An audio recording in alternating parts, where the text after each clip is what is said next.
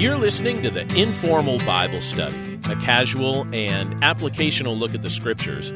I'm John Stange, and it's great to have you with us today. In just a few moments, we're going to be looking at a variety of scriptures from the Gospels, and we're going to be talking about the fact that Jesus treated outcasts like family. We're taking a brief break from our study of Romans, but we'll pick that up in just a few weeks.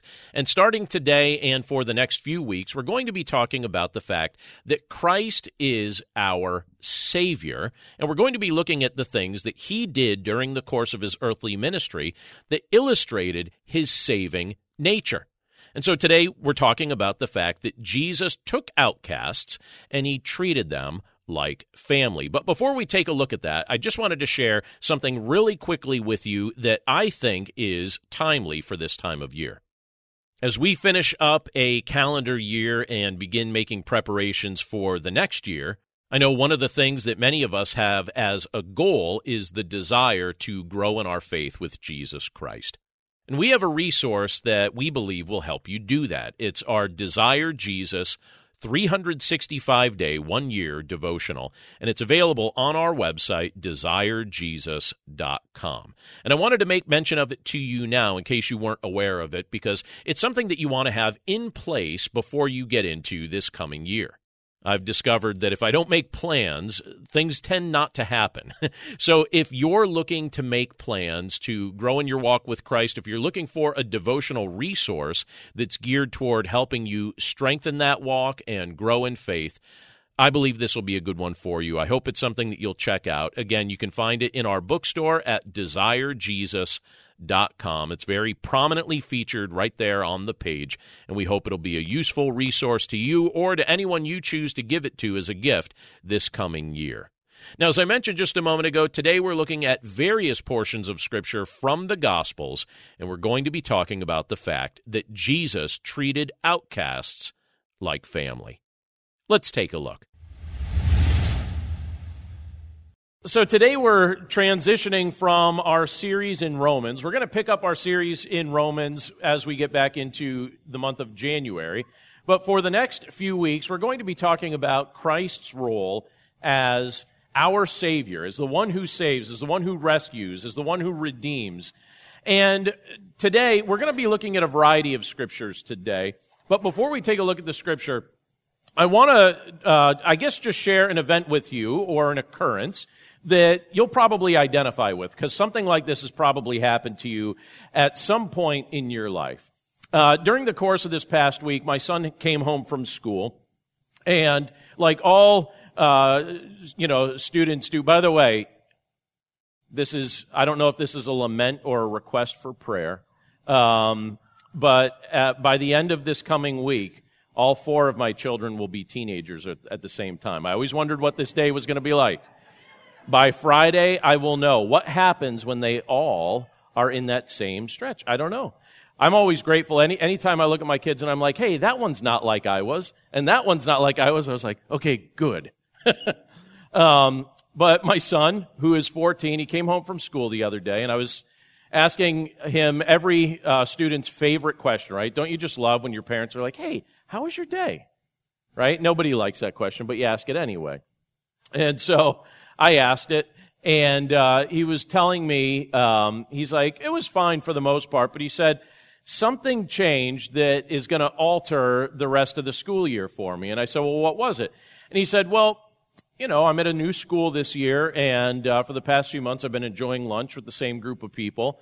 But now, because of the courses that I'm taking in this next marking period and for the rest of the year, they have to change my schedule and they have to give me a different lunchtime, which means all the people, all the friends that I've made that I eat lunch with now, I have a different lunch.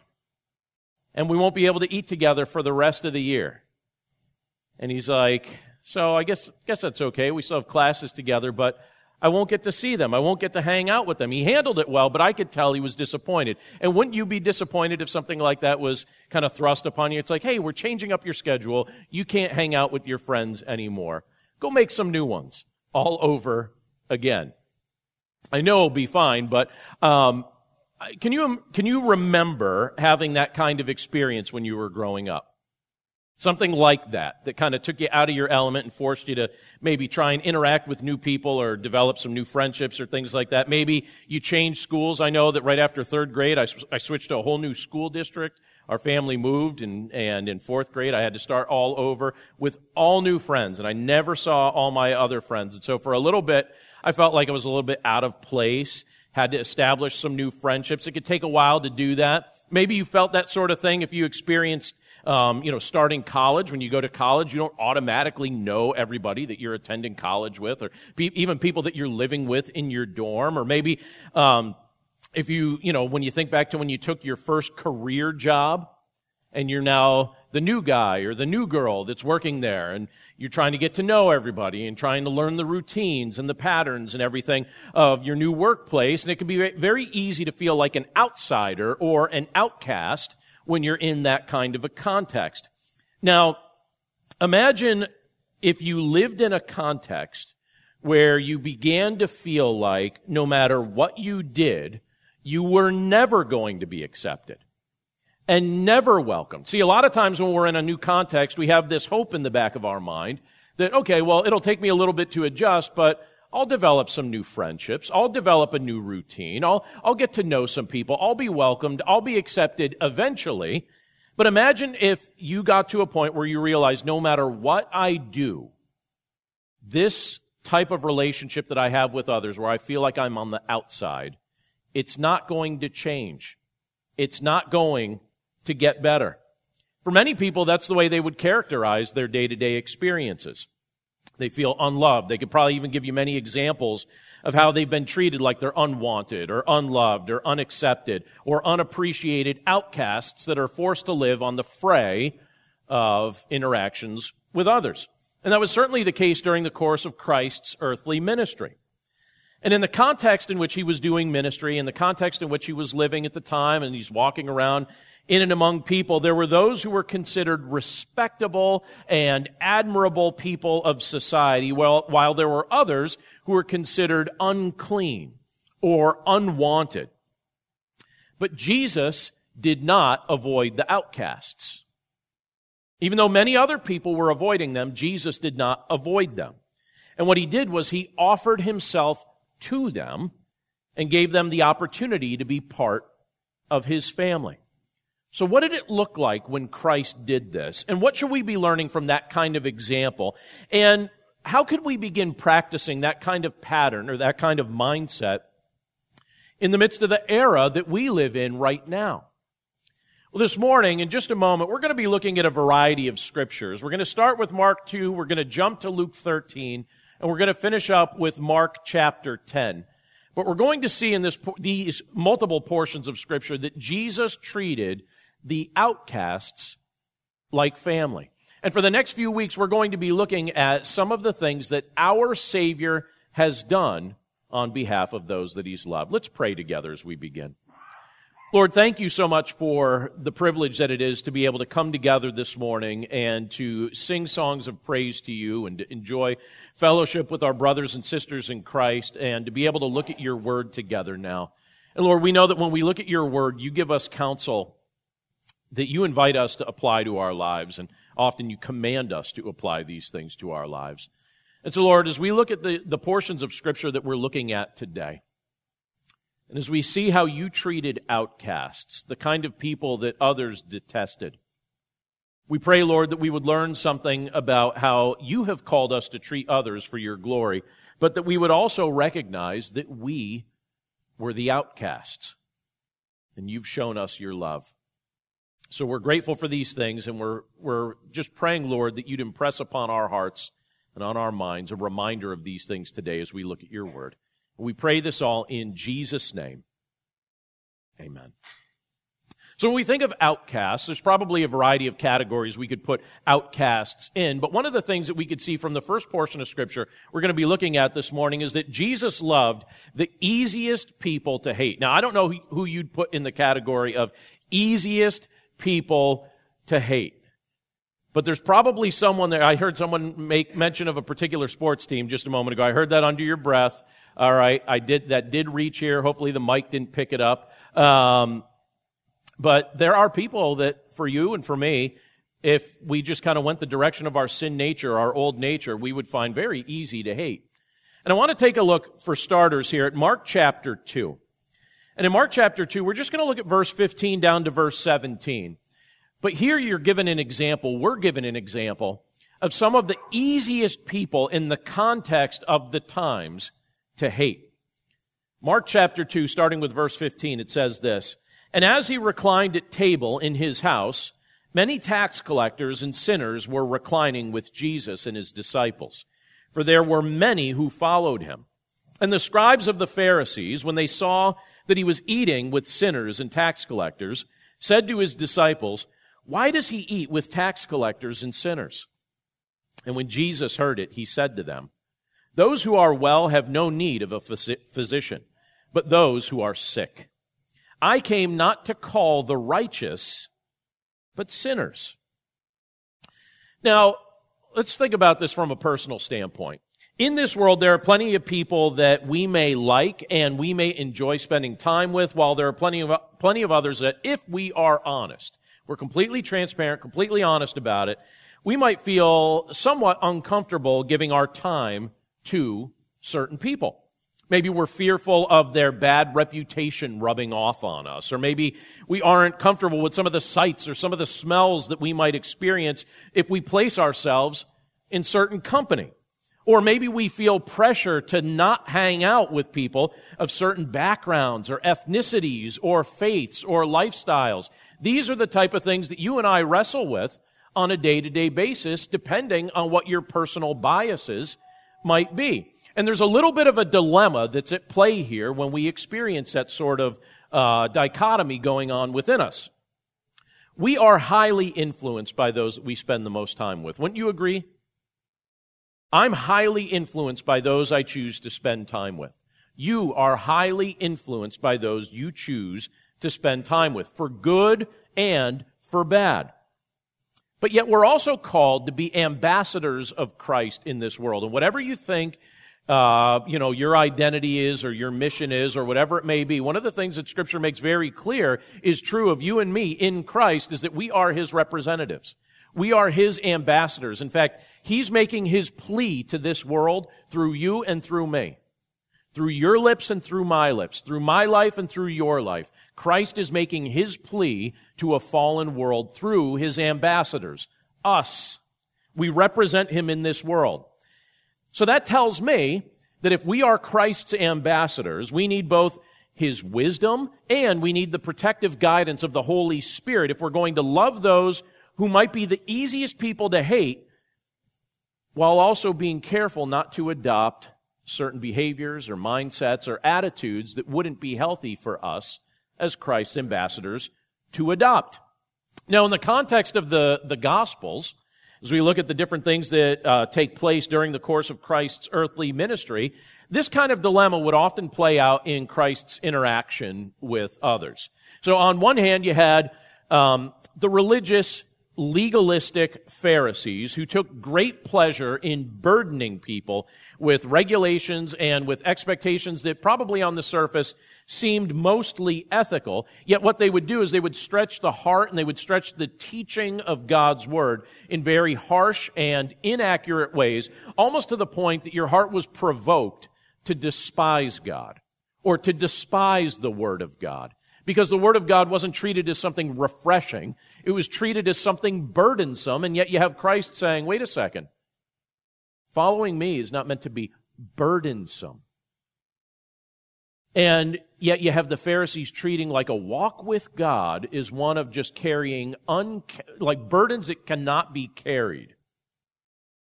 And on the other hand, you have this group of people, you have the tax collectors, you have the sinners who didn't even bother conveying a sense of religious pretense. You know, at this point they recognize, listen, we are not going to be accepted by the religious people. We are not going to be the type of people that they ever welcome into their circles. We're never going to be the people that the religious people love. We're never going to be the people that the religious people spend time with. We are those that they will avoid. They will give us dirty looks. They will tell us to get out of their presence and they will criticize those who spend any time with us. So it's kind of like, why bother? And do you ever get, get that point in some of your relationships in life where you interact with some people that you realize, you know what, no matter how hard I try, I will never be able to please that person. And what do you do? Eventually, to protect your own heart, you just kind of get to a spot where you're like, I give up. Right? Do you ever do that? Do you ever get to a spot where it's like, I give up with that one? I will never be able to please that person. I give up. And I think many of the people that are referred to as tax collectors and sinners probably got to that point in regard to those who tended to be the more religious people in the culture at the time. They probably just got to the spot where they thought, I'll never be able to please these people, so I give up. It's not even on my list of things I'm even going to bother doing. I'm just going to put it out of my mind. They don't like me. They have nothing good to say about me, and I don't desire to be one of them. And yet, who is the sinless, holy Son of God spending time with in this portion of Scripture? Christ did not appreciate the hard hearts of the scribes and the Pharisees. And even at the risk of being chastised by them, the scripture shows us that Jesus was willing to spend some time socially with the tax collectors and the sinners. Now, the tax collectors in particular were hated by many people, particularly tax collectors who were of Jewish background, like Levi was, who is the man hosting the dinner party that's spoken of here in Mark chapter 2. Uh, Jesus had just called, if you read earlier in that chapter, Jesus had just called Levi, who's also known as Matthew. And by the way, this is the same guy that wrote down the Gospel of Matthew. That's that guy. So, definitely did some good stuff with his life, right? But Jesus had just called Levi, or Matthew, as we typically know him, to be his disciple. And in celebration of this fact, as Levi was rejoicing over this, he decides to throw a dinner party. Now, who are you going to invite to this dinner party after you've just been called as a, a disciple by Christ? Well, he invites his friends, his established friends. And who are his established friends? Well, other tax collectors and sinners. And he invites them to come to this dinner party. So he invites the other outcasts to come and to have dinner and to get to meet Jesus, who took the time to talk to Levi and who took the time to value him enough to say, hey, come and be my disciple. And Levi said, yeah, I'll do that. Let me introduce you to some of my friends. So he has this dinner party, invites all the other outcasts. But again, keep in mind, Levi was hated by many, many people in that community because they viewed him not just as a rip-off artist, but also a traitor. And what I mean by that is this.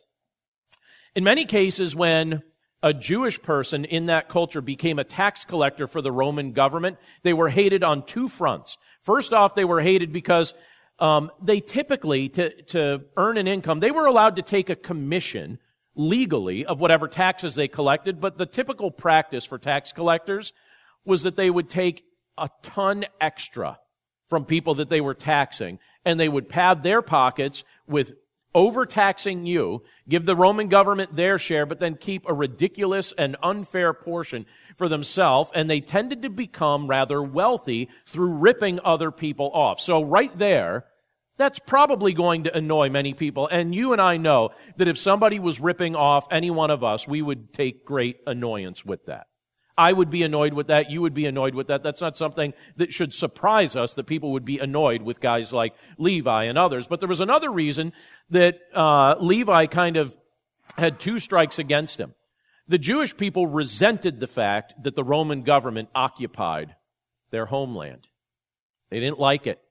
And they daydreamed often about the day that one would come and overthrow Roman rule. And there had been multiple uprisings to try and overthrow Roman rule that had been unsuccessful. And here you have Levi, a man who's Jewish by birth, and he's partnering with the Roman occupiers. He's partnering with this government that seems like it's oppressively overtaking their country, their homeland. So he was annoyed. The people didn't like him for multiple reasons. They didn't like him because they thought he was a ripoff artist, and they didn't like him because they thought he was a traitor. Like he had betrayed his own people. But Jesus looks at Levi, and he calls him unto himself and he was willing to eat a meal with him and transform his heart and send him into this world as a new man. And there are many things that you and I know about Jesus that we would not have known had not Levi been inspired by the Holy Spirit to write those things down in the Gospel of Matthew. So you have Levi, this guy who was once a disreputable sinner, now cleansed by Jesus and transformed into an apostle of Christ.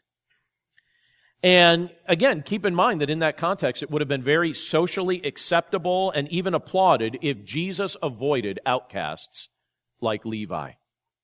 It would have been applauded. It would have been um, accepted by others if Jesus avoided him. But that's not what Christ did. Levi was one of the guys that would have been easiest to hate in that culture, and yet Jesus showed him love.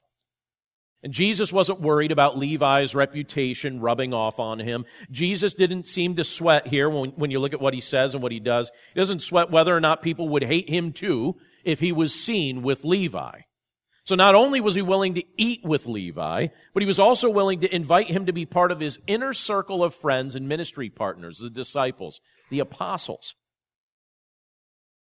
So when we look at a portion of scripture like this, I think it's very helpful and instructive for us to ask ourselves, all right, what does this look like in my context and in my life?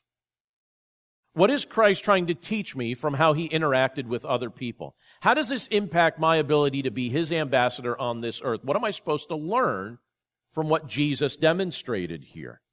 And so the way I ask this question in my own mind, it's like this. Who does this world hate that Jesus has taught me and taught us to love. Who does this world hate that Christ has taught us to love? And as he formulates that answer in my mind and in my heart, and as he formulates that answer in your mind and in your heart, the follow up then is are we willing to be seen with them? Are we willing to eat meals with them? Are we willing to call them our friends? Or do we care more about the smug opinions of insecure and self righteous people? Now, I'm not going to lie and say that there's never been a time in my life where I have, you know, where I where I didn't care about, um, you know, the opinions of smug, self-righteous people. But again, you know what the Lord's shown me over time, and I'm sure He's shown many of you this as well. Self-righteous people tend to be very insecure people. And typically, the most critical people that I meet in my life tend to be the most insecure, self-righteous people. It all goes hand in hand. This is how you, what you can tell someone's insecure about in their own life. Typically, you can tell what people are insecure about by what they criticize the most. It's true. And it's like they're trying to like cast everything on somebody else, all attention over there, so that no one's looking right here. And so in this context, you have the self-righteous, you know, supposedly zealously religious people of the culture criticizing Jesus for enjoying a meal with Matthew. And effectively, what are they revealing? They're revealing their insecurity about their own righteousness.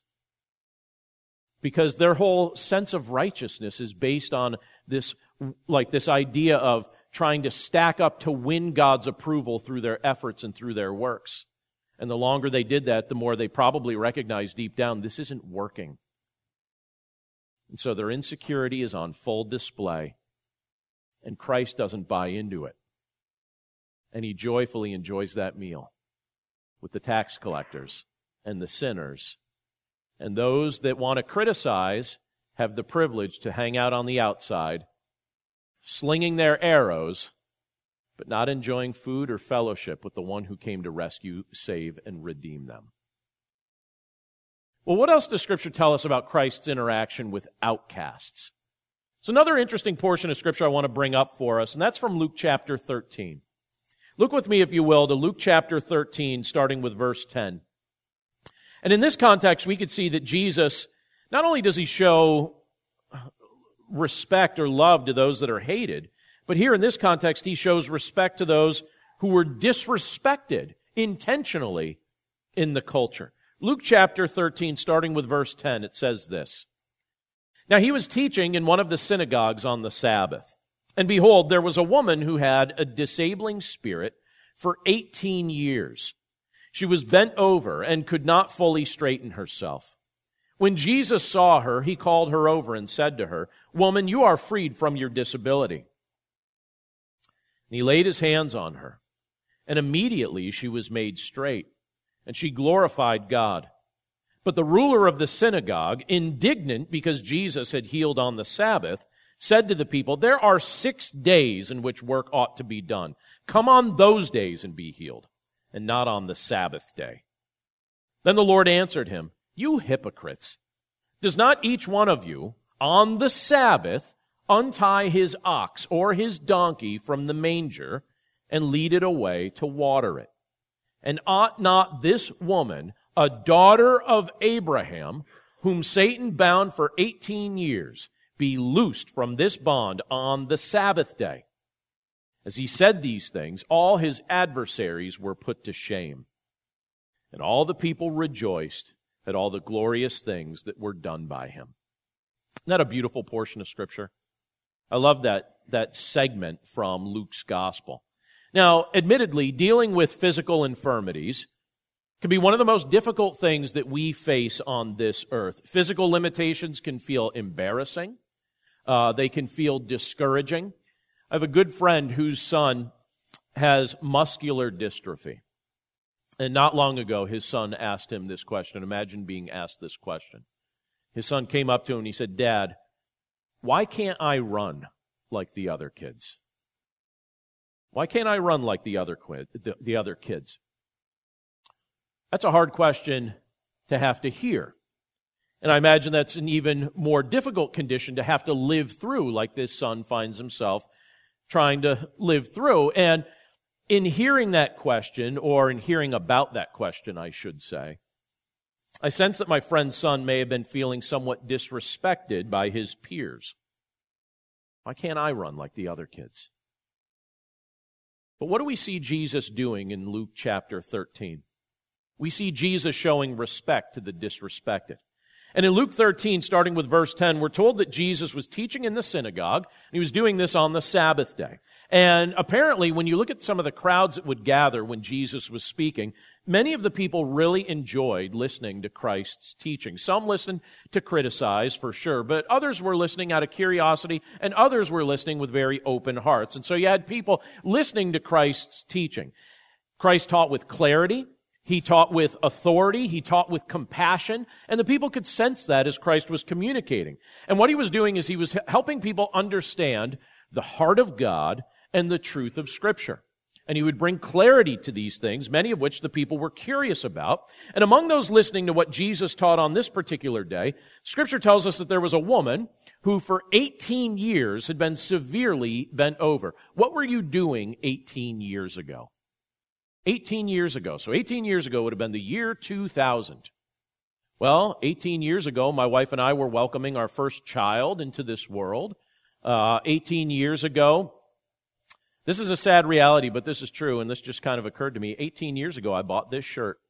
That is true. I really did. At the Altoona Mall, I bought this shirt. It actually might be 18 and a half years old. It held up well, right? But that's kind of amazing. Um, maybe miraculous. But um, 18 years ago, you know, some of you are like, all right, 18 years ago I was busy being born. 18 years ago I was learning to walk. 18 years ago I was eating solid food. Some of you even said, you know, 18 years ago I have no idea what I was doing 18 years ago. It's long enough. It's long enough that, you know, I, is anyone here still driving the same car you were driving 18 years ago? Nobody, right? Nobody, not a single person. I didn't suspect that you would be. Um, how many of you still live the same place you lived 18 years ago? Like, not even a third, okay? Not even a third of us lived the same place we lived 18 years ago. 18 years, decent amount of time. Can you imagine being stooped over for 18 years, unable to, to uh, straighten yourself up? For 18 years, almost two decades. It's a decent amount of time, and the scripture gives us that specific detail. It says for 18 years, effectively, she's been bent over. She's severely bent over. It's noticeable. It impacts just her general comfort in her day to day life. Impacts the way people look at her. She couldn't stand up straight, so she's experiencing pain. She's experiencing limitations. She's probably experiencing the unflattering stares of those who could not identify with her kind of experience. And while others may not have been showing her the kind of respect that they should have been, Jesus reached into her life. And he shows her respect in this portion of Scripture. We're told here that Jesus called out this woman. And he declared that she was free from her infirmity. And then he laid his hands on her and he healed her in front of all these people. So they're seeing something that's clearly the work of God right there in front of them. She stands up straight. What does the scripture tell us she does as soon as she begins to stand up straight? She stands up straight and she rejoices by giving praise to God for the healing. First time in 18 years she's able to stand up straight. That is a seminal moment in her life. This is a moment that she's rejoicing. This is a type of thing that she probably even stopped dreaming about because it just didn't seem possible. So at this point, she's probably just learning to cope. It's not even so much about dreaming about standing up straight. It's just hoping that maybe she doesn't deal with more pain or that her hunch doesn't become more pronounced. But she can now stand up straight she begins praising God for this miracle. And you would have thought that everyone who witnessed this kind of miracle taking place right there in their midst would have rejoiced with her. And maybe even would have joined in with giving God praise. But unfortunately, that's not what happened. The scripture here tells us that the ruler of the synagogue, so this is obviously somebody of, um, of notoriety in that context, somebody that was probably used to being respected by others, um, and by the way, I think, at least in my mind, I think he was probably jealous of the attention people gave Jesus when Jesus was, would speak. I think he was probably thinking along the lines of, "How come, uh, how come nobody makes such a fuss when I when I share some thoughts and when I have things to say?" Right? He's jealous of Christ. He's critical of this woman, and he decides to express his displeasure with this miracle verbally. And I think he's actually thinking that he's got the chops, right? That he's got the credibility with this group of people. That they would actually look at him and maybe agree with him and kind of say, yeah, you know what? You're right. This could have been done on any other day of the week. Why today? So he's critical. He, he, express, he, expresses here his displeasure with this miracle. So we're told that the synagogue ruler, he criticizes the fact that this miracle took place on the Sabbath when he says this could have been done on any other day. But isn't it a shame that this man obviously didn't understand God's heart in designating a Sabbath day? You look at God's reasoning for designate, designating a Sabbath day. The Lord created the Sabbath in part to show mankind mercy. It was a day for rest, a day to recuperate, a day to just sit and reflect on who God is. Shouldn't an act of mercy be celebrated, not condemned on a day like that? You know, when I look at a, at a, at an event like that, and again, when I think about my friend's son, I can't imagine a critical word being spoken if my friend's child was healed miraculously on one day over another.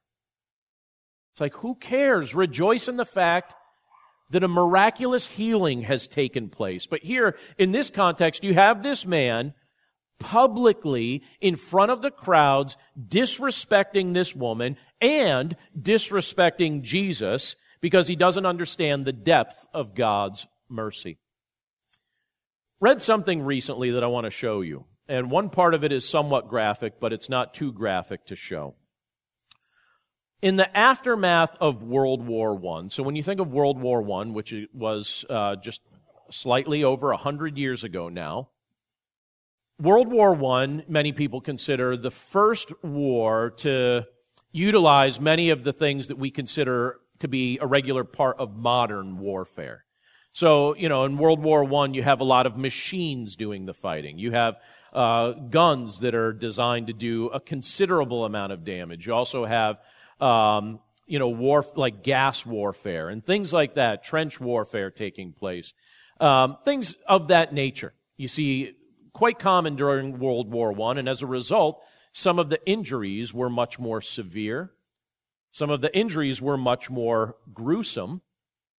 And during World War One, many of the men returned home, if they lived, with severe, disfiguring injuries, including injuries, many of them to their faces.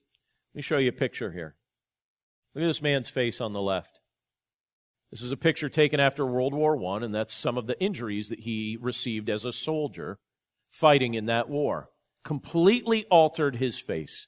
completely damaged his face. It was said that the soldiers that also lost their sight tended to fare a little bit better than those that came back with their sight because those that had their sight and major disfigurement could clearly see their disfigured faces in mirrors and could catch the startled glances of people when they would walk in public and people are staring at them or talking about them. And so there were some people that decided to respond to this need out of compassion. And one of the people that decided to respond to this need was a woman named Anna Coleman Ladd. Let me show you her picture. Anna Coleman Ladd, by the way, that's the same guy from the previous picture. Anna Coleman Ladd was a sculptor. And during that era, what she started doing to help these soldiers that were coming back with major areas of disfigurement. Now, in our era right now, 100 years later, we would say maybe plastic surgery could do something for them. They didn't have that option like we have right now, 100 years ago. And so what she would do is she began designing individually tailored, sculpted masks that could be worn by these soldiers to disguise their facial injuries. So if they had damage on this side of their face, she would design something that could fit perfectly with the, the right side of their face and maybe help disguise some of those injuries. If they lost their chin or the lo- some of the soldiers lost the whole lower half of their face. So she designed something that could create the illusion of having that portion of their face. She, she wasn't working a miracle, but to these men, she was a gift from God as she was helping them. And she treated them with dignity. They said that even the waiting room that she had, when she would try and design things and fit things for them, she made it as comfortable and as posh as possible so that these men understood that when they came in, even though the rest of the world wasn't going to treat them with respect, she was going to treat them with respect. And while they waited to be fitted and to have things designed, she wanted them to be comfortable. She wanted them to be treated well. And she helped use her talent that God had given her to bless them with a tool that made them feel much more comfortable when they would go out in public. And for many of them, even though obviously those masks didn't move or things like that, they still felt comfortable interacting in the public because of what she had done. She had shown them respect and she had tried her best to help them. And I heard that story recently and I was fascinated by it enough to read up on it a little bit more because stories like this of Anna Coleman Ladd and others, when I read something like this, of somebody that'll show extreme compassion for somebody with a desperate need, it reminds me of the heart of Christ, particularly when you look at a portion of scripture like this. The heart of Christ toward outcasts that feel disrespected by everybody else. And in Luke chapter 13, you have Jesus treating this woman with respect and he does this in multiple ways, not only by associating with her, not only by healing her, not only by confronting those who would disrespect her, but he also makes a point to call her a daughter of Abraham. Did you catch that when he said it? He calls her a daughter of Abraham. He says this woman is a daughter of Abraham. You know, in that context, Abraham was revered. Everybody practically bragged about the fact that Abraham was the one that they had descended from. And many of those folks thought that because they were descendants of Abraham, that was a surefire guarantee that they had a, an, an acceptance from God. And Jesus points at her and he references her and he says, this woman is a daughter of Abraham. And so he chides the critics for being critical of treating a daughter of Abraham with respect. And he reminded them that they showed more compassion for their animals than they were showing for a fellow human being. And we're told that as Christ confronted this, that the crowd rejoiced and the others were irritated and ashamed. But Christ confronted his adversaries and showed respect to the disrespected because that's how Christ treats the outcasts. There's one other thing that I want to point out to us today in regard to this same line of thought, and that's this. Christ blessed those who could offer him nothing in return. Look with me, if you would, as we finish up in Mark chapter 10. In Mark chapter 10, verse 13 down to verse 16, we read this. It says, And they were bringing children to him, that he might touch them. And the disciples rebuked them. But when Jesus saw it, he was indignant and said to them, let the, let the children come to me. Do not hinder them, for to such belongs the kingdom of God. Truly, I say to you, whoever does not receive the kingdom of God like a child shall not enter it. And he took them in his arms and blessed them, laying his hands on them. So again, speaking of Christ's treatment toward outcasts, there's one group of people that can be very easy to dismiss, very easy to disrespect, and we interact with them all the time, specifically children. And I think when you talk to children, when you interact with children, I think children can at times feel like the biggest outcasts that there are. And yet Christ showed them love. He blessed those who had nothing that they could offer him in return. You know, when you interact with children, they don't have anything they can give you. They can certainly give you their love. They don't have anything that you could say tangible that they could give you. In many respects, when you decide to have children, what are you doing? You're signing up to give your time and your resources and your love away. And somehow you're okay with it. It's like from a selfish standpoint, this doesn't make sense. Maybe I need to do some math on that. Nope, it doesn't make sense. and yet, what does Christ do in our hearts? He says, Do this because this is exactly what I've done for you. They have nothing to offer you in return, and yet in Christ centered love, what do we do? We show them love because Christ has loved us. He blessed those who were at an age um, when they could easily test the patience of others. You know, you have these children coming to Christ, and some people have more patience with children than others. You know, some, some people are really patient with them. Some people have no patience for kids. But I, will I'll be honest with you. When um, I'm trying to learn about a person, when I'm trying to assess a person's character, I always think that you can that you can tell a lot about a person by how they treat children. I think that you could tell a lot about a person's character by how they interact with children, how they treat children. Do they speak to children disrespectfully and dismissively? Or are they kind? Can they be fun with a child? Can they be nice to a child? Can they speak to a child in such a way that the child feels glad that they interacted with that adult? Is that not what we see Christ doing in this portion of Scripture? Mark chapter 10, verse 13, and the verses following here, it tells us that the crowds were bringing their children to Jesus so that he could lay his hands on them and bless them. But the disciples were starting to get annoyed by this. And I'm sure we could picture what the scene was probably like, right? You know, you have adults and children rushing forward. You have children making a scene. You probably have some children escaping and going off in other directions. Other children just kind of blankly staring, wondering why their parent is lifting them up and trying to send them toward this other adult that they don't particularly know. And, uh, in the midst of this, I, I imagine the disciples, maybe they were tired. You know, maybe they were frustrated. Who knows? Maybe they were feeling flustered by the chaos. But whatever they were feeling, they tried to stop this noisy event from proceeding. And they began to tell their parents, the, the, the parents of these children, you know, take these kids away. Take them away. Give us some space. Take them away. Children are easy to chase away.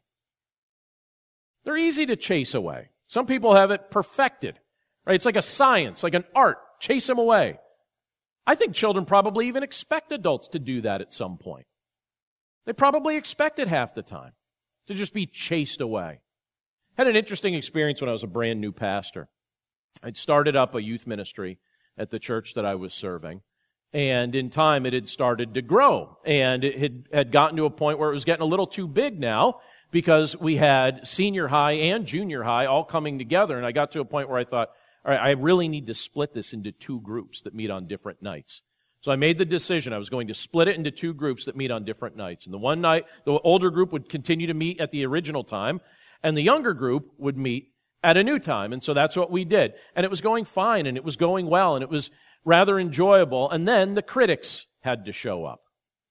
And uh, I was confronted by some people that were upset because clearly uh, the kids had put a mark on the wall in the sanctuary.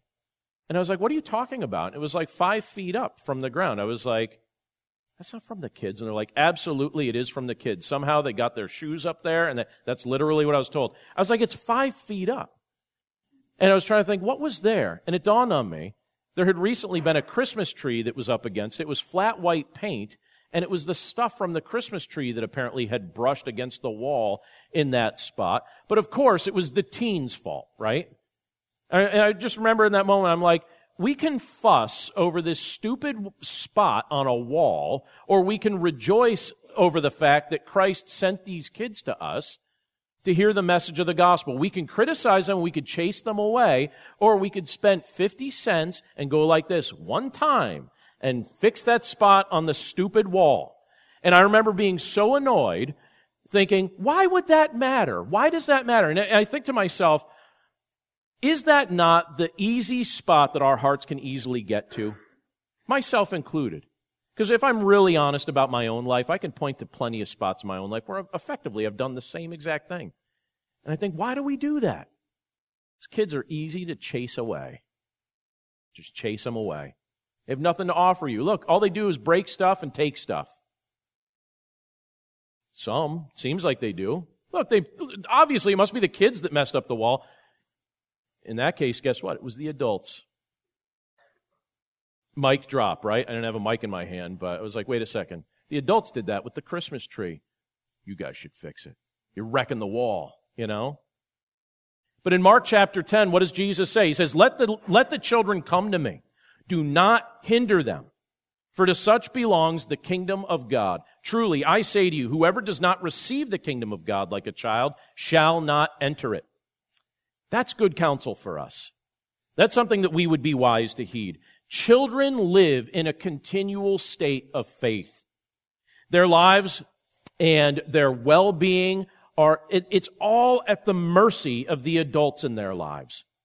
So they intrinsically trust what you say, and they intrinsically have a desire to copy what they see you do. Shouldn't that also be the pattern that is just activated or active in your life and in my life as followers of Christ? Should we not want that to be the case for us, that we would listen to what Christ says, that we would trust Him, that we would remain confident in every word He speaks, and that we would copy everything that we see Him do? Like He describes the heart of a child in regard to faith. Let me say this as we wrap up. Jesus loved the outcasts, and we should too. And again, keep in mind when we're talking about outcasts, we're ultimately talking about us not talking about somebody else, we're talking about us. We were the outcasts. We were distant from God. We were foreign to his promises. We were foreign to his presence. We weren't seeking to live in his presence. We wanted him at a distance.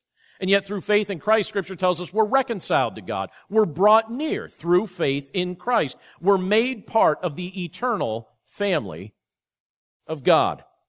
Jesus loved the easiest people to hate. Jesus showed respect for the disrespected, and he blessed those who could offer him nothing in return. And so when we look at scriptures like what we just looked at this morning, here we see that the heart of our great God and Savior, Jesus Christ, is on display in all these ways that he treated the outcasts. And by faith in him, empowered by his grace, this can be the fruit that he demonstrates in your life and in my life as we have the privilege to live as his ambassadors. Let's pray. Lord, thank you for your word. And thank you for just your goodness and your grace and your love and all the things that you show us that if we're really honest, we recognize we don't deserve. Lord, we were the outcasts. We were the people that we're living at a distance from you. And we weren't even seeking you. Your word tells us we weren't looking for you. Some of us were even content to continue to live as outcasts. And yet you interjected yourself into our lives. Lord, your word tells us that we were living like your enemies. We were under your wrath. And you actually would have been justified in hating us. And yet, in your perfect nature, you chose to do the opposite. You are the perfection of love. And you decided to show us love. You showed us respect. You showed us compassion. You invited us to be part of your family. We have nothing that we could offer you that you couldn't have anyway. There's nothing that we have that you don't already have amply supplied. And yet you invite us to be part of your family. Even though when we come before you, what we're doing is we're taking something from you. You offer yourself to us, but we're receivers. So, Lord, we're grateful for the fact that you have made that the privilege that we get to experience, that we get to be recipients, receivers of your grace, knowing that we didn't deserve it, knowing we couldn't merit it. And we're grateful, Lord, for the kind of reminders that you give to us in this portion of your word. These are good reminders for any season of our lives, but it's useful to be reminded of these things at this particular time of the year specifically. So, Lord, when we think of what you've done, we pray that we would be reminded that you are our Savior, you are our rescuer, you are our Redeemer. And you show love to the outcasts. You take outcasts. You don't leave us out there on the fringes somewhere. You welcome us into your family. As we trust in you, Jesus Christ, we know that we become part of your eternal family, your eternal kingdom. And this is all predicated on what you've come to do on our behalf. So thank you for living the perfect life for us. Thank you for taking the death and the shame that we deserved upon yourself at the cross. Thank you for rising from the grave and offering new life and your victory to all who trust in you. We're grateful for all these things, Lord, and we're grateful for the privilege to walk with you today. We pray this all in Jesus' name. Amen. Thanks again for listening to this episode of the Informal Bible Study. As I mentioned at the start of the episode, we'd invite you to stop by our website, desirejesus.com. And while you're there, be sure to check out our one year devotional, the Desire Jesus 365 day devotional. It's featured very prominently on our bookstore page, and we hope it's a helpful resource to you or to anyone you choose to give it to as a gift this coming year. But that's it for us today. Thanks again for listening. We hope you have a wonderful day and a wonderful week. And we look forward to catching up with you again right here next Monday. Take care.